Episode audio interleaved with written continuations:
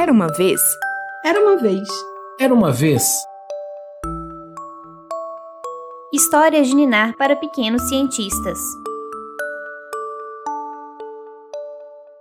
Olá, eu sou Verônica Soares, jornalista, professora e pesquisadora. Eu adoro livros, livrarias e bibliotecas e gosto muito de aprender sobre ciências e as pessoas que contribuíram para a produção de conhecimento ao longo da história. Você está ouvindo o Histórias de Ninar para Pequenos Cientistas, uma coleção de contos sobre conceitos, ideias, acontecimentos e descobertas do mundo da ciência. Neste episódio, a gente vai conhecer a história de uma mulher incrível que viveu há muitos anos e que dedicou sua vida à busca pelo conhecimento. Hipátia de Alexandria, a primeira matemática.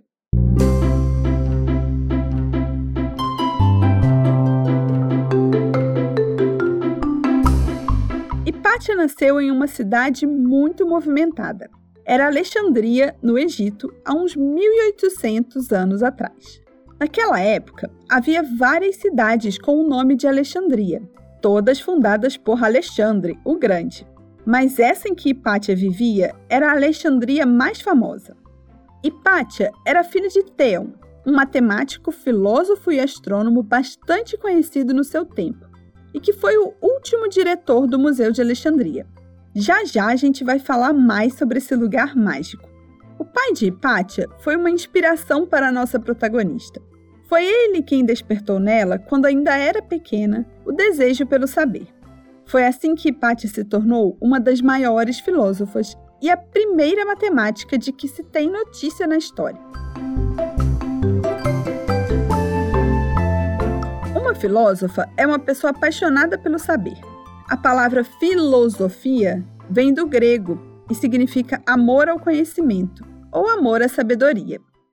Na época de Hipátia, as pessoas que estudavam as ciências eram chamadas de filósofos ou sábios. Mas hoje, podemos chamar Hipátia de cientista, porque o que ela fazia é o que chamamos de ciência: o estudo da astronomia, da geografia, da física e da matemática, por exemplo. Mas atenção! Quando dizemos que ela era uma matemática, é importante saber que naquela época a matemática unia diversas áreas de conhecimento em um único nome. Matemática era também o estudo da música e da astronomia. Então, falar que Hipátia era uma matemática quer dizer que ela estudava todas essas disciplinas. Mas não para por aí. Ela também estudava medicina e tinha habilidade com questões políticas. Ela era genial.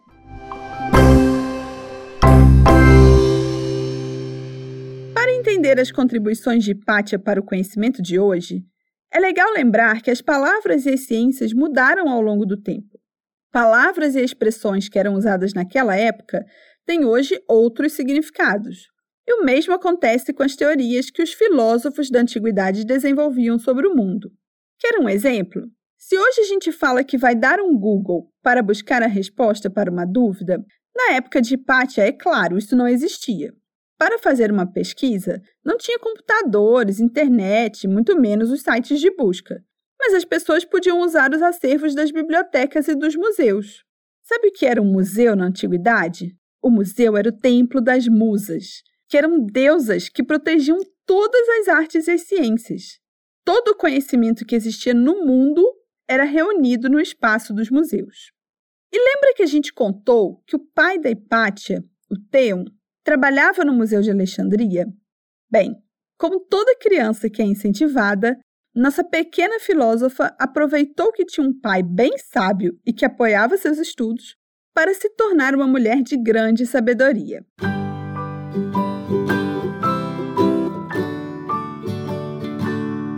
Hipátia foi uma desbravadora.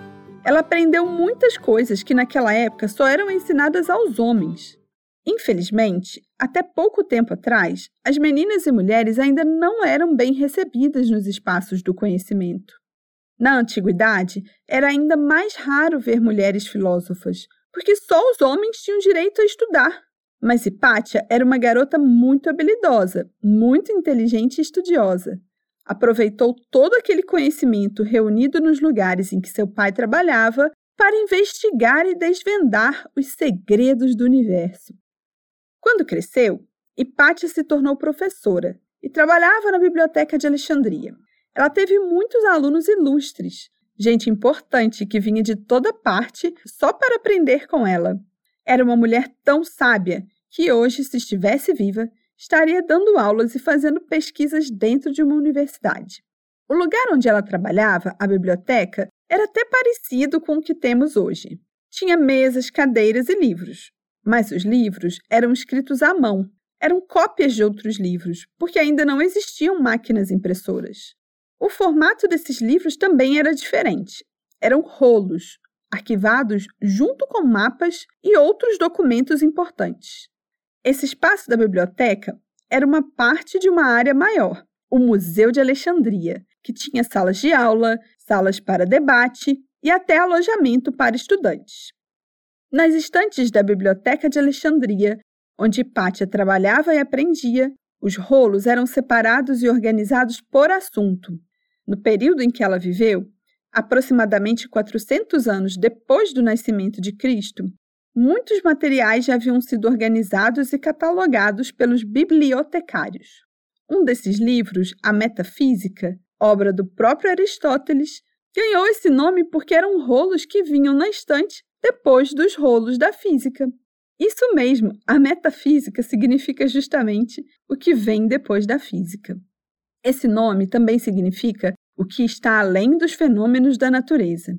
A queda de uma pedra, por exemplo. Por que a pedra cai?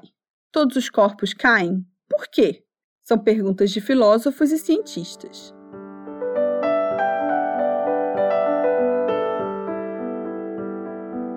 Mas quais foram as contribuições de Hipátia para as ciências?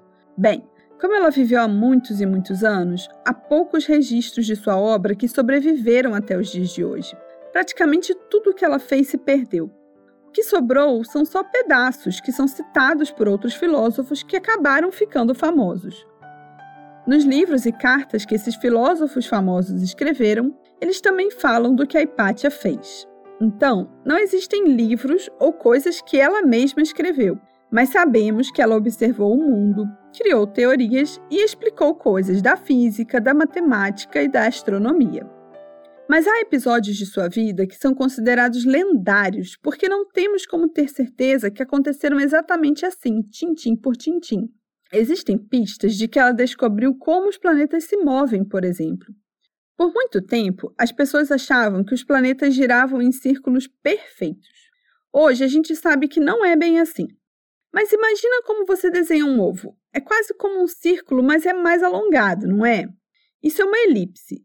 Bom, a Hipátia, que gostava muito de olhar e estudar o céu, parece ter descoberto que os planetas se moviam assim, em elipse. Isso era muito revolucionário para a época, porque na antiguidade os sábios acreditavam que a Terra era o centro do universo e que tudo girava em torno dela em círculos, que eram o símbolo da perfeição. Então, a Hipátia teria proposto uma coisa que ninguém nem pensava: o movimento elíptico. Foi apenas na era moderna que essa visão do movimento dos planetas no universo foi aceita. Se isso tudo aconteceu desse jeitinho, é outra história, mas as lendas também ajudam a mostrar o impacto das contribuições que, aos poucos, fazem o conhecimento avançar. Ah, e pelo que sabemos, também não existe nenhum registro de que Hipátia tenha se casado, nem mesmo tido filhos.